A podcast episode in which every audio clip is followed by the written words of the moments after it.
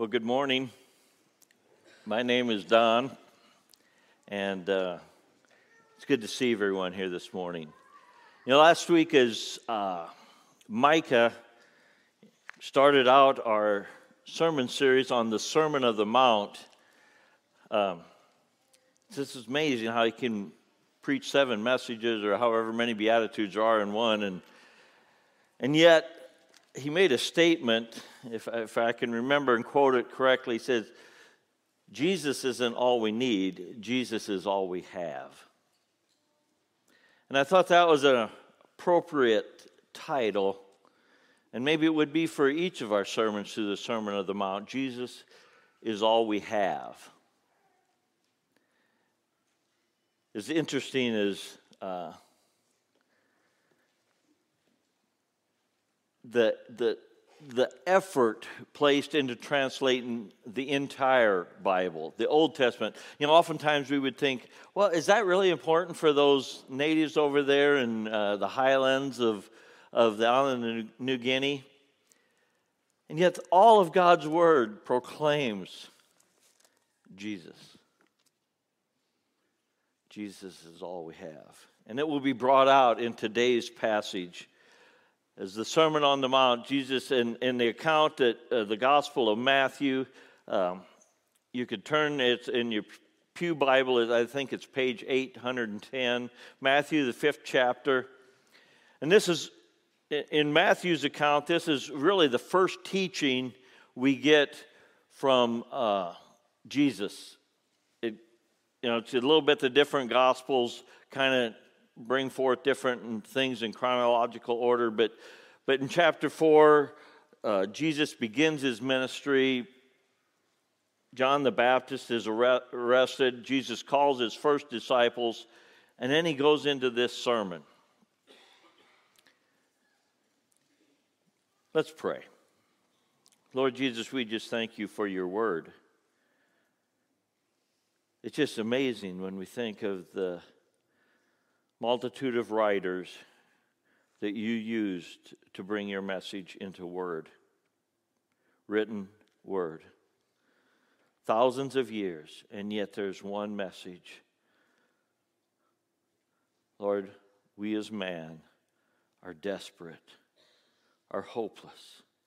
We are in need of a Savior. And you, our loving Father, provided us one. Jesus is all we have this morning.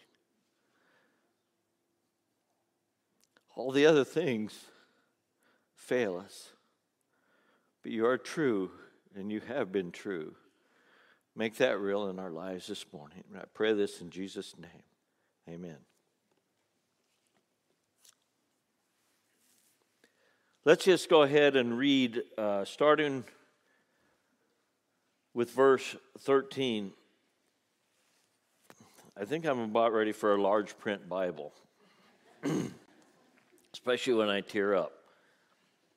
You are the salt of the earth, but if salt has lost its taste, how shall its saltiness be restored? It is no longer good for anything except to be thrown out and trampled under people's feet. You are the light of the world. A city set on a hill cannot be hidden. Nor do people light a lamp and put it under a basket, but on a stand, and it gives light to all in the house. In the same way, let your light shine before others, so that they may see your good works and give glory to your Father who is in heaven.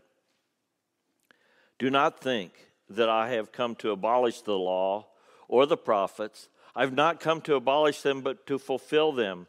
For truly I say to you, until heaven and earth pass away, not an iota, not a dot will pass from the law until all is accomplished. Therefore, whoever relaxes one of the least of these commandments and teaches others to do the same will be called the least in the kingdom of heaven. But whoever does them and teaches them will be called great in the kingdom of heaven. For I tell you, unless your righteousness exceeds that of the scribes and Pharisees, you will never enter the kingdom of heaven. You know, as I have been studying and meditating on this passage for a number of weeks, I got to thinking about verse 17. Jesus says, "Do not think that I've come to abolish the law or the prophets. I've not come to abolish them, but to fulfill them." And what a radical words these were for Jesus to speak. You know, I would, as I thought about it, this is really the kind of the center theme, the center verse of the Bible, you might say, of God's Word. Because everything previous, all this Old Testament was preaching Jesus. The law, the prophets, the historical accounts. It's amazing when you think about it. Written over thousands of years, and there's one central theme: man's need of a Savior and God's provision of that Savior, Jesus. You know, a lot of times we miss out on the Old Testament, and yet it is pointing to this verse right here, that Jesus came to fulfill the law and the prophets, the prophecies. And then as we go on, the rest of the Bible is explaining, Jesus is telling us who he is and what his purpose is and his sacrifice on the cross. And then the epistles and Paul's writing and Peter and the other writings tell us, what does that mean for us? What do we do with that truth?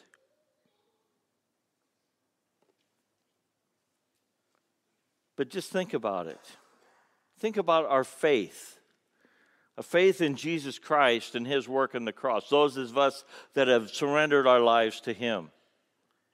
It's not a blind faith. It's not something that we just conjure up. It's historical. Yeah, we still have to accept it by faith. But just think about it. As we start out in Genesis, God creation, Adam and Eve, and their rebellion against God's commandments. And what happened? They tried to sew fig leaves for themselves to cover their nakedness, and what a failed attempt. And what did God do? He shed the blood of animals and covered them with their skins. God provided. We come to Noah's Ark, the absolute depravity of mankind. And God gave Noah the design for the ark with one door. Only one way, only one door of salvation. Again, pointing to Jesus, God's provision.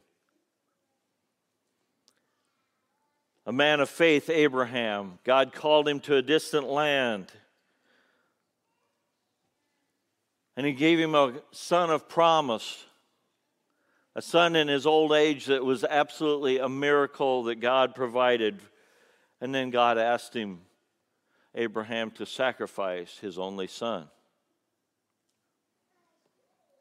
And just as Abraham was ready to slay his son, God stopped him and provided a ram.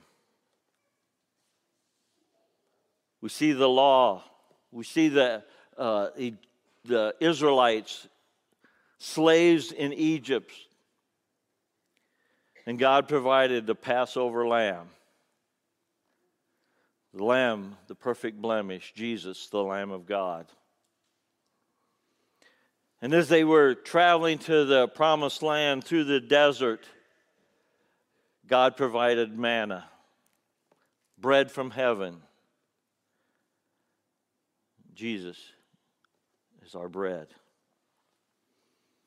They were thirsty, and God provided water from the rock, and Jesus, the living water. And as God gave them the law, there was a lot of ceremonial law and there was a lot of moral law. One of my favorites is the Day of Atonement They brought a goat into the assembly, and the priest laid his hands on the goat and confessed the sins of the people and placed them on that goat and sent them to the wilderness. Jesus, our scapegoat, took our sins on him.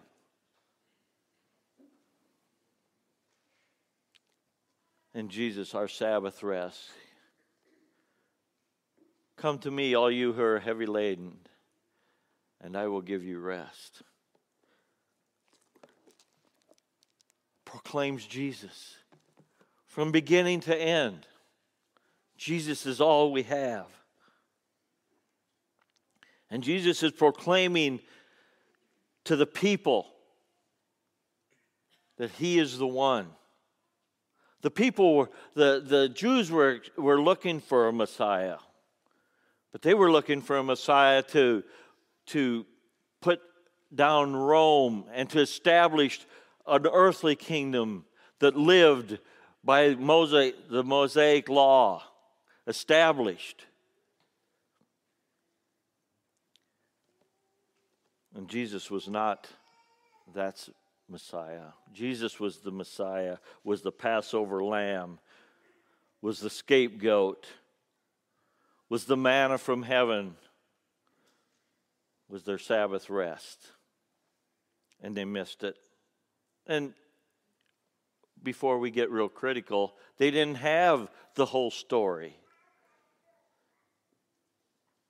But we do.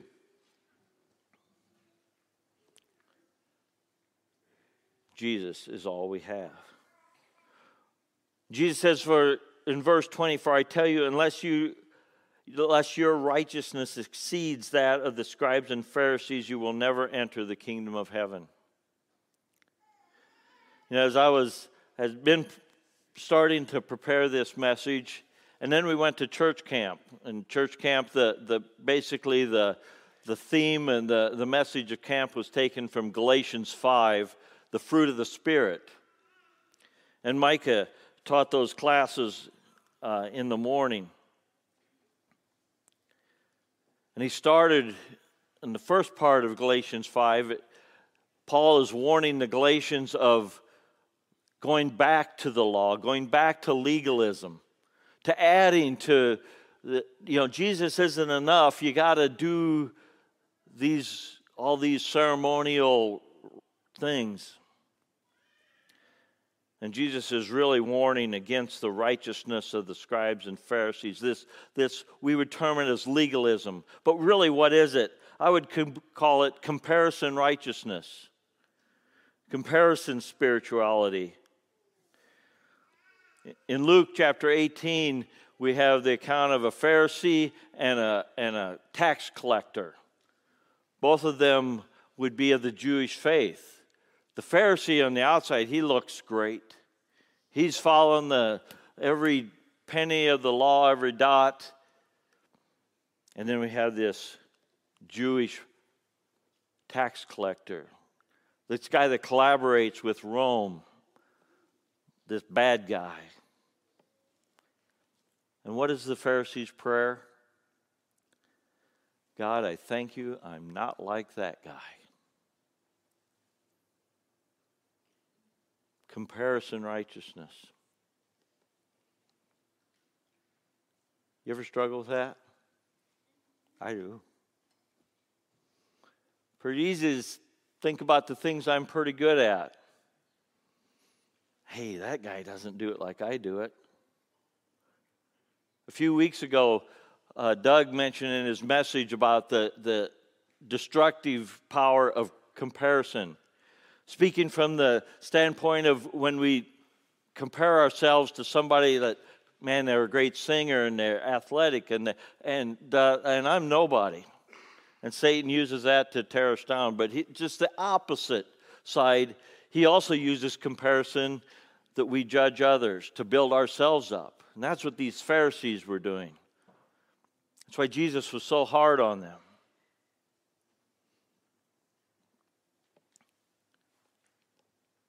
I'm better than he is. I'm glad I'm not like that. I'm glad I don't struggle with that.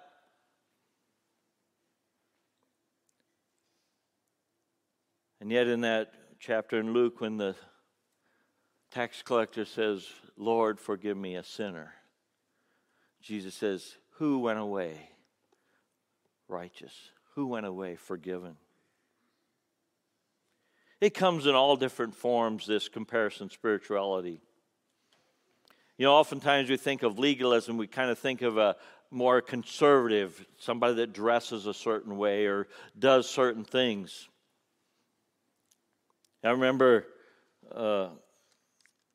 my grandparents talking about back before a lot of people had clothes dryers. You know, you washed the clothes and you hung them out in the clothesline.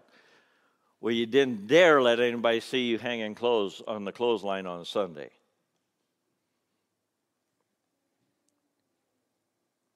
And I'm not advocating hanging clothes and doing wash on Sunday. But it became a part, I'm better than they are. I got it together and they don't. Because I don't do wash on Sunday. What about mowing your lawn on Sunday?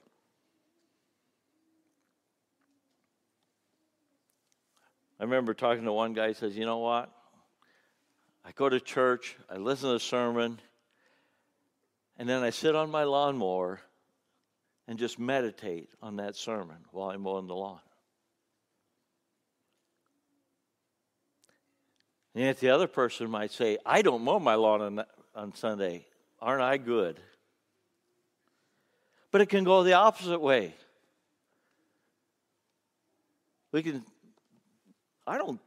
got the freedom to mow on Sunday. That person is so legalistic, and yet their heart is pure and yours is just out for yourself. Comparison righteousness, comparison spirituality. Well, I worship God so much better than the guy that just sits there stoic. Really? What's in your heart?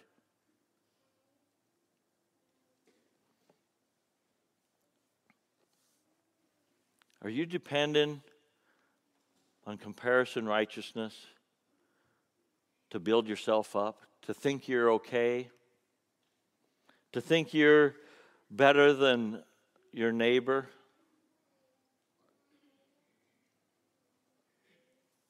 Jesus is all we have.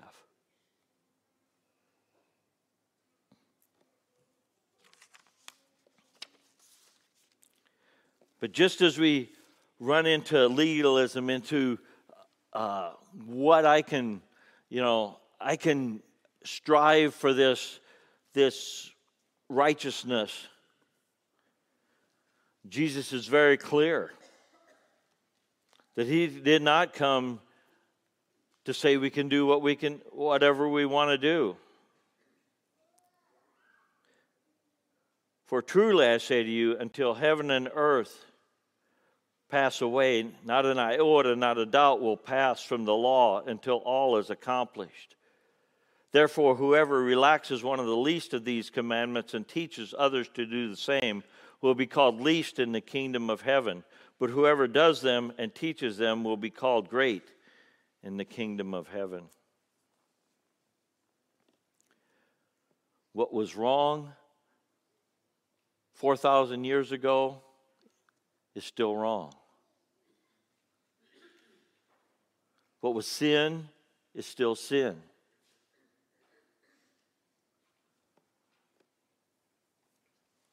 Again, some of the things we learned at camp, and Micah was teaching the class every morning. The second day, he talked about the people that take license, that take this so-called freedom and use it for flesh. In Galatians chapter 5, starting with verse 13, it says, "For you were called to freedom, brothers, only do not use your freedom as an opportunity for the flesh, but through love serve one another. For the whole law is fulfilled in one word, you shall love your neighbor as yourself."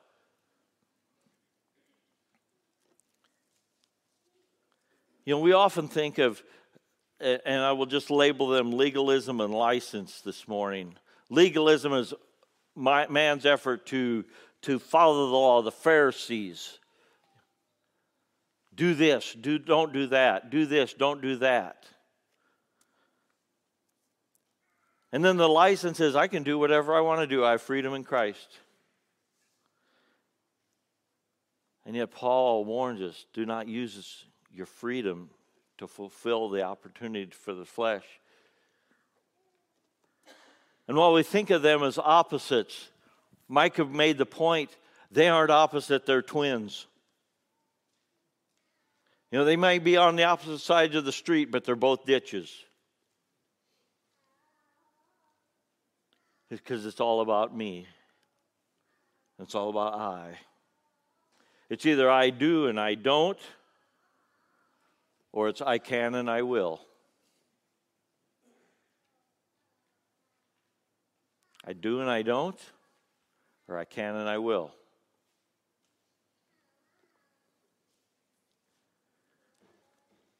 The opposite of legalism and license is grace and mercy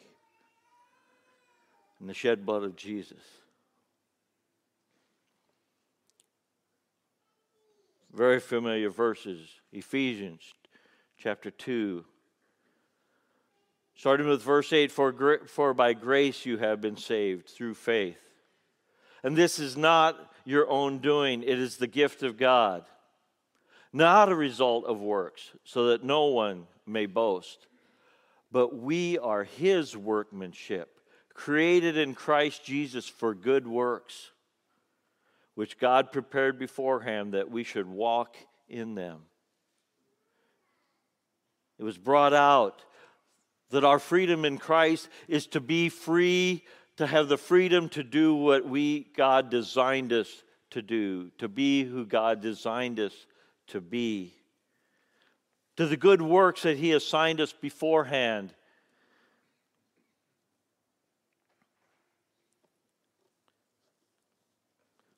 We have our freedom in Christ. We have the freedom to not fulfill the desires of the flesh.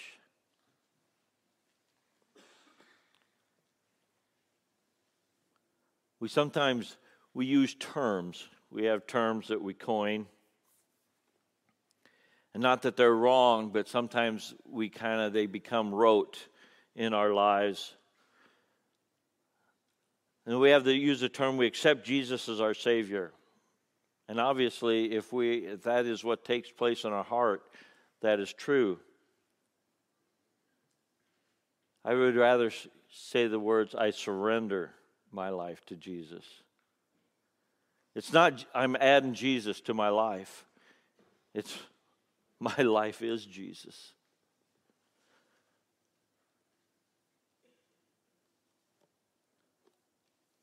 We often use the term, I'm a Christian. I like the term, I'm a follower of Jesus. Because our world has cheapened the word Christian. I want to be a follower of Jesus. I want to surrender my heart and my will to him because he's all I have.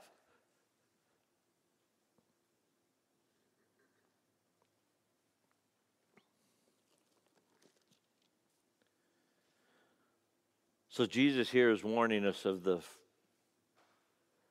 righteousness of the Pharisees, the I do and I don't. And he's also warning us, and especially the teachers that would teach, that I can and I will.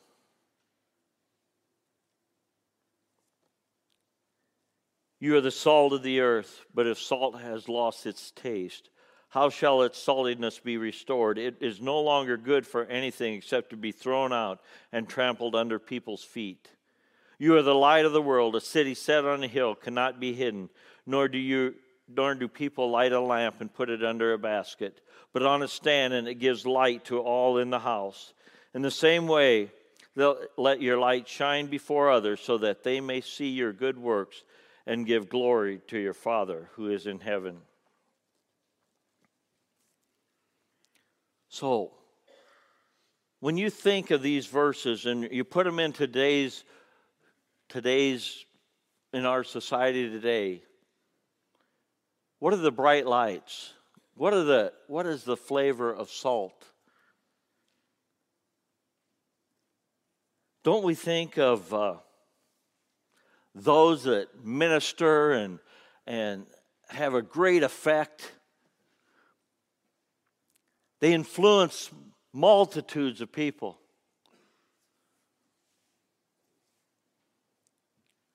Again, at Camp Brady started us out on abiding in Christ. That's where it's at. That's where the light comes from. That's where the flavor of the salt comes from. And sadly, he used the example of a number of Christian evangelical leaders just in the last few years. Men that if we would have held a conference on how to be effective in our ministry, how to grow a church, they would have been the leaders and the speakers. And yet one by one, through sexual indiscretions, through financial indiscretions, and some with just arrogance and pride, have fallen by the wayside. What seemingly was bright lights ended up being buried under a bushel. And not that God didn't use them. I know some of them spoke to my heart and encouraged me. But in the world's eyes, their light is buried under a bushel. And the damage that they have done to the name of Christ, it's a tragedy. And yet we're attracted to the effective and the influencers. And sometimes we miss out on looking at the heart and to seeing the source of light and the flavor of the salt, where it comes from. John 8:12 says, I am the light of the world, Jesus speaking. Whoever follows me will not walk in darkness, but will have the light of life. In 2 Corinthians, Paul is writing, in their case, the God of this world has blinded the minds of the unbelievers to keep them from seeing the light of the gospel of the glory of Christ, who is the image of God. For what we proclaim is not ourselves.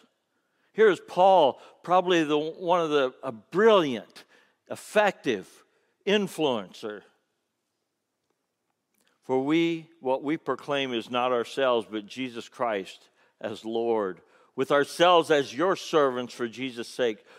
For God, who said, let light shine out of darkness, has shone in our hearts to give the light of the knowledge of the glory of God in the face of Jesus Christ. But we have this treasure in jars of clay. We're just this muddy jar of clay, but we have a treasure that the surpassing power belongs to God, and not to us.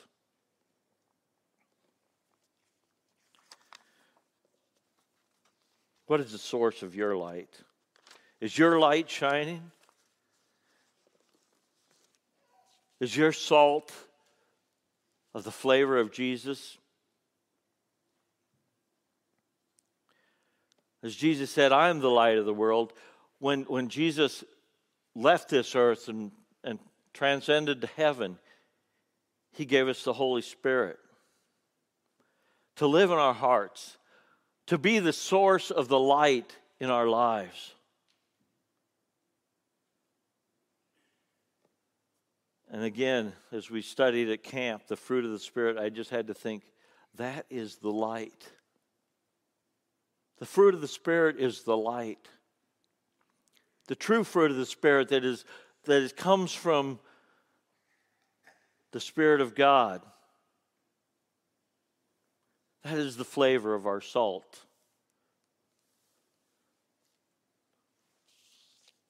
Galatians, again at chapter 5.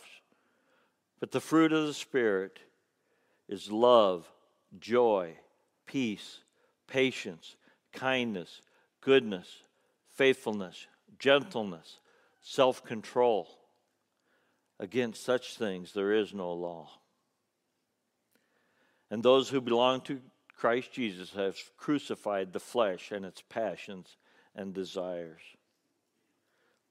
Sometimes we think of the fruit of the Spirit and we think it's a multiple fruits here. But the fruit is singular. It's all of these. It's not like you go to Aldi's or to Walmart and there's blueberries and there's apples and there. No, this is all in one. All in one.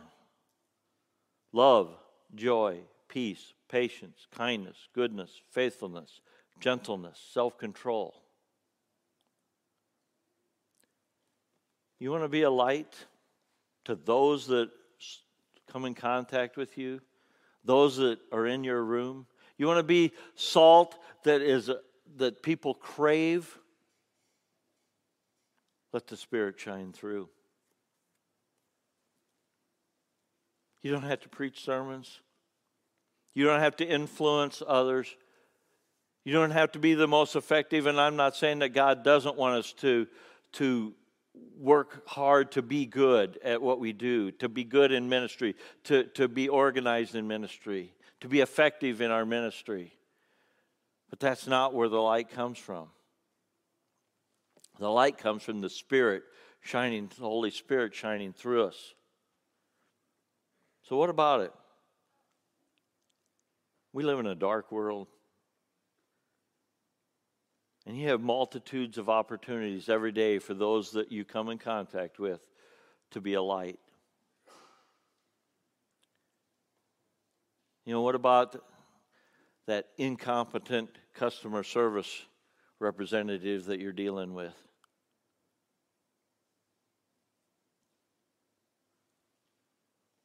Love, joy, peace, patience, kindness, goodness, faithfulness, gentleness, self-control.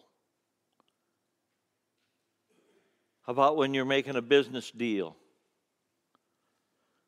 Love, joy, peace, patience, kindness, goodness, faithfulness, gentleness, self-control. What about in your home when the doors are shut? Love, joy, peace, patience, kindness, goodness, faithfulness, gentleness, self-control. At work, at school, participating in sports, political discussion. We have so much division today. You know, today's 9/11. Those of us that are old enough remember of all of us coming together, a nation united, a society united. And today, the divisions that we see, are we participating in that? And I'm not saying we don't say what's right and what's wrong, but how do we say it? When David was king, he wanted to bring the Ark of the Covenant to Jerusalem. A good thing, the right thing to do. But he did it the wrong way. It was supposed to be the priest carrying it, and he put it on a cart. And it started to wobble, and the man in charge put his hand on it to steady it and died. Doing the wrong thing, doing the right thing in the wrong way. Didn't work. Are we presenting the light? The Jesus, the light, in the way he would want us to? With love, joy, peace, patience, kindness, goodness, faithfulness, gentleness, self-control.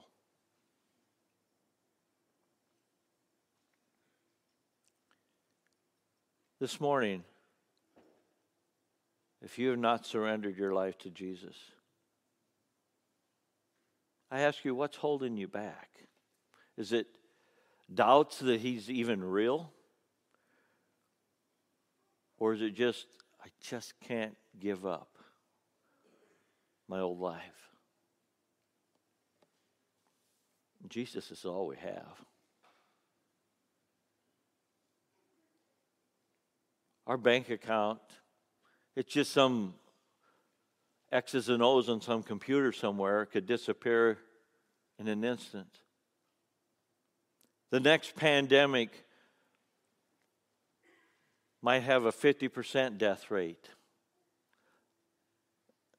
and our medicine could do nothing for it. I don't know, but I do know I have Jesus, and that's all I have. I don't know what tomorrow brings. And those of us that's all we have, are we showing it to the world?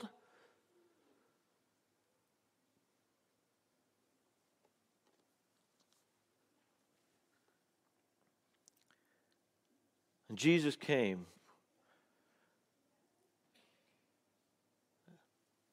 in chapter 4, verse 17, right before this Sermon on the Mount. It says, From that time, Jesus began to preach, saying, repent, for the kingdom of heaven is at hand. When's the last time you repented? Maybe for the first time, or maybe for the time when your light was under a bushel. Or maybe it was a time when you were judging others because they weren't quite as good as you. Or maybe it was when you were serving your flesh rather than the Spirit of God in you. You know, repent's more than being sorry. It's turning. It's an action.